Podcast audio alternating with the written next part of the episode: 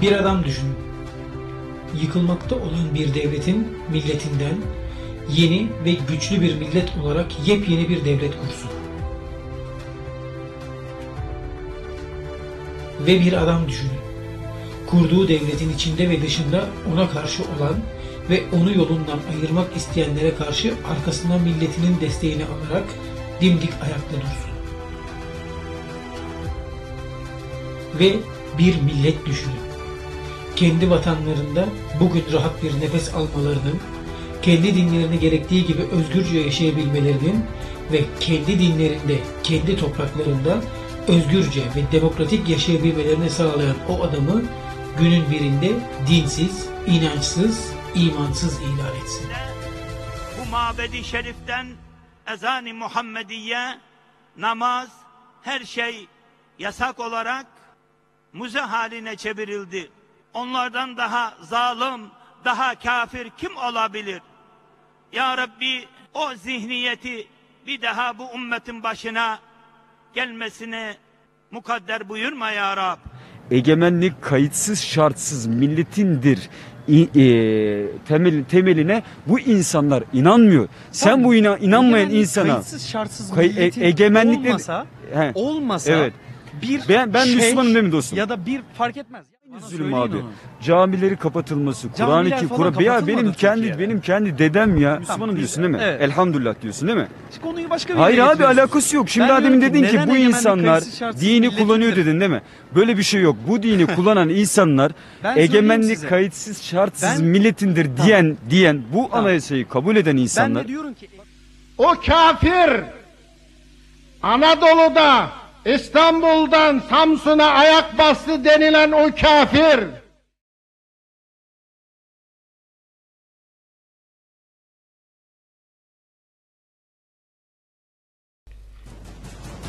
Mustafa Kemal Atatürk.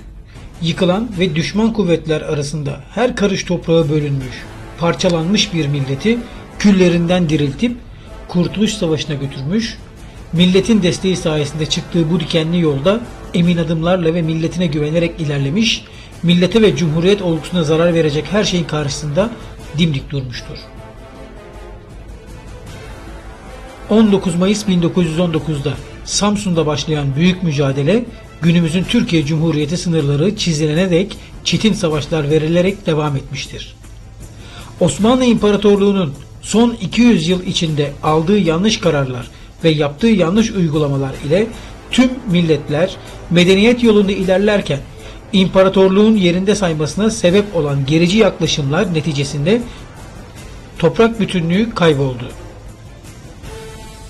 Lale devrine kadar imparatorluk dünyaya hakim ve padişahın halife sayıldığı bir dönem yaşamışken Batı medeniyeti bilim, sanat ve teknolojideki ilerlemeleri takip etmeyerek geri kalmaya mahkum bir ulus haline gelmişti. Devletin toprakları parça parça bölüşülürken yöneticiler bu durumdan hiç şikayetçi olmuyor, devletin kasasındaki altınlar yetersiz olduğu için donanma çürümeye terk edilmek suretiyle ordu adeta tatile çıkartılıyordu. Mustafa Kemal tüm bu gelişmeleri ordu komutanı olduğu dönemde kraliyetin bir neferi olarak üzüntü içinde izliyor ve yönetimde olan kişilerin bu yıkıma bir dur demesine anlam veremiyordu. Neticede Mustafa Kemal şartlar olgunlaşıp söz sahibi olduktan sonra Samsun'a padişahın izniyle gidip kurtuluş mücadelesini başlatmış, toprakları paramparça olmuş, yabancı ülkelere peşkeş çekilmiş bir ülkenin bu şekilde fiziki varlığını devam ettiremeyeceğini görmüş ve Cumhuriyet'in önemini bir kez daha ortaya koymuştu.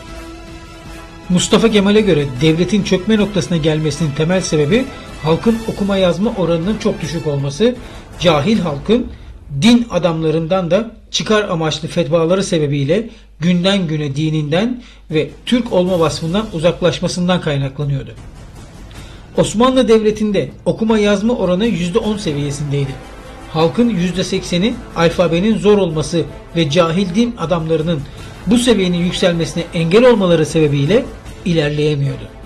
Hatta bu cehalet öyle bir noktaya gelmişti ki İbrahim Müteferrika'nın ilk matbaayı kurmuş olması bile şeytana hizmet olarak gösteriliyor ve halkı cahilleştiren din adamlarının peşinden giden halk bu yolla devlete karşı kışkırtılıyordu. Mustafa Kemal hem düşman güçleriyle hem de cehalet, bilgisizlik ve hurafelerle savaşması gerektiğini çok iyi biliyordu. Bu yolun zorlu bir yol olduğunu da biliyordu. Ancak ulusun kurtuluşunun cahillikle savaşarak kazanılabileceğinin de farkındaydı. Önce büyük bir zafer kazanıldı. Devletin sınırları belli oldu ve millet kendi gücüyle Mustafa Kemal komutanlığında tüm dünyaya bir ders verdi. Sırada büyük bir mücadele ve savaş vardı. Cehalete karşı verilecek olan büyük bir savaş. Kurtuluş Savaşı'nın sonrasında yapılan inkılaplara bakılacak olursa ilk yapılan inkılapların cehalete savaş açacak şekilde yapıldığını görürsünüz. Okuma yazma oranının dünya standartlara getirilmesi öncelikli bir şarttı. O dönemde kullanılan Arapçaya çok benzeyen Osmanlıca öğrenilmesi oldukça zor bir dildi. Hem yapısı itibariyle dünya milletleri ile anlaşmada hem de halkın öğrenmesinde zorluklara sebep oluyordu. Şimdiye kadar takip edilen öğretim ve eğitim unsurlarının milletimizin gerileme tarihinde en mühim sebep olduğu kanaatindeyim. Bunun için bir milli terbiye programından bahsederken eski devrin hurafelerinden ve doğuştan mevcut özelliklerimizle hiç de münasebeti olmayan yabancı fikirlerden, doğudan ve batıdan gelen tüm tesirlerden uzak, milli ve tarihi seciyemizle orantılı bir kültürden bahsediyorum. Çünkü millet dehamızın tam gelişmesi ancak böyle bir kültür ile temin olunabilir. Gelişi güzel bir ecnebi kültürü şimdiye kadar takip olunan yabancı kültürlerin yıkıcı etkilerini tekrar ettirebilir. Kültür zeminle orantılıdır. O zemin milletin seriyesidir. Yeni kurulan Türkiye'nin eğitim sistemi hakkında bu görüşe sahipti. Eğitimin dışarıdan değil, toplumun kendi yapısına uygun olması gerektiğini savunuyor ve aksi bir durumun bu toplumun yapısında çatlaklar meydana getirmesinin sonuçlarından korkuyordu. Dinin devlet işlerinin içinde bulunmasının yani dinin siyasete alet olmasının hem dini hem de siyaseti yıpratacağını çok iyi biliyordu. Laik hükümet tabirinden dinsizlik manası çıkarmaya yeltenen fesatçılara fırsat vermemek lazımdır. Diyerek karşılaşacağı zorluklardan haberdar olduğunu söylüyordu. Özellikle 1920'li yıllarda dinin halk için çok önemli olmasının farkında bir kumandan olarak her zaman her konuda dine karşı olmadığını anlatan demeçler vermiştir. Laiklik yalnız din ve dünya işlerin ayrılması demek değildir. Tüm yurttaşların vicdan, ibadet ve din özgürlüğü de demektir. Laiklik asla dinsizlik olmadığı gibi sahte dindarlık ve büyücülükle mücadele kapısını açtığı için gerçek dindarlığın gelişmesine de imkan tanımıştır. Laikliğin dinsizlikle karıştırmak isteyenler, ilerleme ve canlılığın düşmanları ile gözlerinden perde kalkmamış doğu kavimlerinin fanatiklerinden başka kimse olamazlar. Türkiye Cumhuriyeti'nde her yetişkin dinini seçmekte hür olduğu gibi belirli bir dinin merasimi de serbesttir. Biz dine saygı gösteririz. Düşünüşe ve düşünceye karşı değiliz. Biz sadece din işlerini millet ve devlet işleriyle karıştırılmamasına çalışıyor, kasıt ve fiile dayanan tutucu hareketlerden sakınıyoruz. Mustafa Kemal'in bu görüşünün karşısında duranlar dini kendi amaçları için kullanan tekke ve zaviyeler aracılığı ile fakir halkın cebindeki son kuruş parayı da almak uğruna yalan vaazlar veren ve halkı Mustafa Kemal'e karşı örgütleyen kurnaz din adamlarıydı. Arap harflerinin bu amaçla kaldırılması 1 Kasım 1928 tarihinde olmuştur. Her şeyden evvel, her gelişmenin ilk yapı taşı olan meseleye temas etmek isterim. Büyük Türk milletine kolay bir okuma yazma anahtarı vermek lazımdır. Büyük Türk milleti bilgisizlikten, az emekle kısa yoldan ancak kendi güzel ve asil diline kolay uyan böyle bir vasıta ile sıyrılabilir. Bu okuma yazma anahtarı ancak Latin esasından alınan Türk alfabesidir. Yeni Türk harflerini çabuk öğrenmelidir. Her vatandaşa, kadına, erkeğe, hamala, sandıkçıya bunu öğretiniz. Bu vazifeyi yaparken düşününüz ki bir toplumun, bir milletin %10, %20'si okuma yazma bilir. %80, %90 bilmezse bu ayıptır. Fakat milletin %80'i okuma yazma bilmiyorsa bu hata bizde değildir. Türk'ün seciyesini anlamayarak kafasını bir takım zincirlere saranlardadır. Milletimiz yazısıyla, kafasıyla bütün medeniyet aleminin yanında olduğunu gösterecektir. Bu Mustafa Kemal'in cehalete ve bilgisizliğe karşı açtığı büyük bir savaştı. Çünkü kendi söylemlerinden de anlıyoruz ki insanların dinlerini dahi doğru düzgün bilmeyerek ezberletilmek ancak anlamamak üzerine kurulu bir sistem vardı. Dinini Kur'an'dan ya da peygamber sünnetinden öğrenmek yerine kendileri dahi ne okuduklarından bir haber olan hocalarla günden güne Mustafa Kemal'in dinsiz olduğunu ve dine karşı durduğunu haberlerini yayıyorlardı. Bu söylemler halkı öyle bir bölmeye başlamıştı ki Mustafa Kemal bir konuşmasında şunları söyledi. Bizi yanlış yola sevk eden habisler, bilirsiniz ki çok kere din perdesine bürünmüşler, saf ve temiz halkımızı hep şeriat sözleriyle aldıda gelmişlerdir. Tarihimizi okuyunuz, dinleyiniz. Görürüz ki milleti mahveden, esir eden, harap eden fenalıklar hep din kisvesi altındaki küfür ve kötülükten gelmiştir. Onlar her türlü hareketi dinle karıştırırlar. Halbuki elhamdülillah hepimiz Müslümanız. Hepimiz dindarız. Artık bizim dinin gereklerini öğrenmek için şundan veya buradan bir derse ve akıl hocalığına ihtiyacımız yoktur. Analarımızın ve babalarımızın kucaklarında verdikleri dersler bile bizi dinimizi anlatmaya yeterlidir. Mustafa Kemal çalışmanın ulusun ilerlemesi için önemli olduğunu biliyordu. Ancak halk büyük bir savaş sonrasında yorgundu ve belli bir yaşın üzerindeki insanların savaş yaralarını sararken asıl eğitimin küçük yaşta başlaması ve gelecek olan nesillerin bilinçli olmaları için din eğitiminin okullarda verilmesi gerektiğini düşünüyordu. Çünkü kurslar ve tekkelerde verilen eğitimler kontrol edilemiyor ve genç beyinlerin zehirlenmesinin önüne geçilmiyordu. Bizim dinimiz en makul ve en tabi bir dindir. Ancak bundan dolayıdır ki son din olmuştur. Bir dinin tabi olması için akla, fenne, ilme ve mantığa uyması lazımdır. Bizim dinimiz buna tamamen uygundur. Müslümanların toplumsal hayatında hiç kimsenin özel sınıf halinde mevcudiyetini muhafaza hakkı yoktur.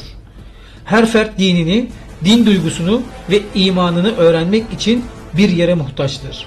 Orası da mekteptir. Dini olmayan bir ulusun varlığını çok uzun süre devam ettiremediğini anlamıştı. İşte bu nedenle de Türk milletinin dinine sahip çıkmasını, sahip çıkarken de hurafeleri değil gerçekleri öğrenmesini ve tatbik etmesini istiyordu. Atatürk'ün din görüşünü en net olarak belirttiği yer 7 Mart 1923 günü Balıkesir Zavanospaşa Camii'nde söylediği Cuma hutbesidir. Ey millet! Allah birdir. Şanı büyüktür. Allah'ın selameti, sevgi ve iyiliği üzerinize olsun. Peygamberimiz Efendimiz Hazretleri Cenab-ı Hak tarafından insanlara dini hakikatleri tebliğe memur edilmiş ve Resul olmuştur. Temel nizamı hepimizin bildiği Kur'an-ı Azim aşağıdaki açık ve kesin hükümlerdir. İnsanlara manevi mutluluk vermiş olan dinimiz son dindir. Mükemmel dindir. Çünkü dinimiz akla, mantığa ve gerçeklere tamamen uymakta ve uygun gelmektedir. Eğer akla, mantığa ve gerçeklere uymamış olsaydı bununla diğer ilahi tabiat kanunları arasında birbirine zıtlık olması gerekirdi. Çünkü bütün tabiat kanunlarını yapan Cenab-ı Hak'tır. Arkadaşlar, Cenab-ı Peygamber çalışmalarında iki yere, iki eve sahipti. Biri kendi evi, diğeri Allah'ın eviydi. Millet işlerini Allah'ın evinde yapardı. Hazreti Peygamber'in mübarek yollarını takip ederek bu dakikada milletimize ve milletimizin şimdiki ve geleceğine ait konuları görüşmek maksadıyla bu kutsal yerde Allah'ın huzurunda bulunuyoruz. Beni bu şerefe kavuşturan Balıkesir'in dindar ve kahraman insanlarıdır. Bundan dolayı çok memnunum. Bu vesileyle büyük bir sevaba nail olacağımı ümit ediyorum. Efendiler, camiler birbirimizin yüzüne bakmaksızın yatıp kalkmak için yapılmamıştır. Camiler söylenenleri dinleme ve ibadet ile beraber din ve dünya için neler yapılması lazım geldiğini düşünmek, yani birbirimizin görüş ve düşüncelerini almak için yapılmıştır. Millet işlerinde her ferdin zihninin başında, başına olması gerekmektedir. İşte biz de burada din ve dünya için geleceğimiz için, her şeyden önce hakimiyetimiz için neler düşündüğümüzü meydana koyalım. Ben yalnız kendi düşüncemi söylemek istemiyorum. Hepinizin düşüncelerini anlamak istiyorum. Milli emeller, milli irade yalnız bir şahsın düşünmesinden değil, millet fertlerinin tamamının arzularının, emellerinin birleşmesinden ibarettir. Bundan dolayı benden ne öğrenmek, ne sormak istiyorsanız serbestçe sormanızı rica ederim. Sırlar Alemi kanalı olarak bilinmeyenlere açılan yolculuğumuzda bu ülke için canını ortaya koyan ve bugün rahat bir şekilde nefes almamızı sağlayan tüm Türkiye Cumhuriyeti'nin kurucusu Ulu Önder Mustafa Kemal Atatürk ile ilgili az bilinen ancak çok konuşulan bir konuyu da tarihi belgelerle ve Atatürk'ün kendi söylemleri ile değinmeye devam edeceğiz. Atatürk'ün din görüşünü ve dil konusundaki fikirlerini belgelerle ve kanıtlarıyla ikinci bölümde yayınlamaya devam edeceğim. Videoyu beğendiyseniz beğen butonuna basmayı, kanala abone olarak bana destek olmayı ve bu gerçekleri tüm Türk vatandaşlarının öğrenmesini sağlamak için sosyal medya ve diğer internet ortamlarında paylaşmayı lütfen unutmayın. Gelecek videoda görüşmek üzere. 99 yaşında olan ancak zamanın şartları gereği nüfusa geç yazılan 105 yaşındaki Murat Akyar, Atatürk'ün Balıkesir Zanospaşa Camii'nde okuduğu hutbeye tanıklık etti. Caminin üstünden mi diyor burası fark edemeyiz. Çıkmış yüksek yerde vaz veriyordu. Öyle gördüm. Balık da yok. Hemen bayır kalabalık diyor. İnsan çoğdu. Buraya gittim de yana duymuyor musun sen? Ha, kömür satmaya gidince He. aklına Denk geldi. geldim. Denk geldi. Denk geldim. Neler dedi hiç aklına kalan bir şey var mı? Benim gençlerimi kırdırmayın iyi bakın dedi. Bunu duydum bir. Heyecanlandın mı oraya gittiğin zaman Atatürk'ü görünce? Canlandık ya. Heyecanlandın.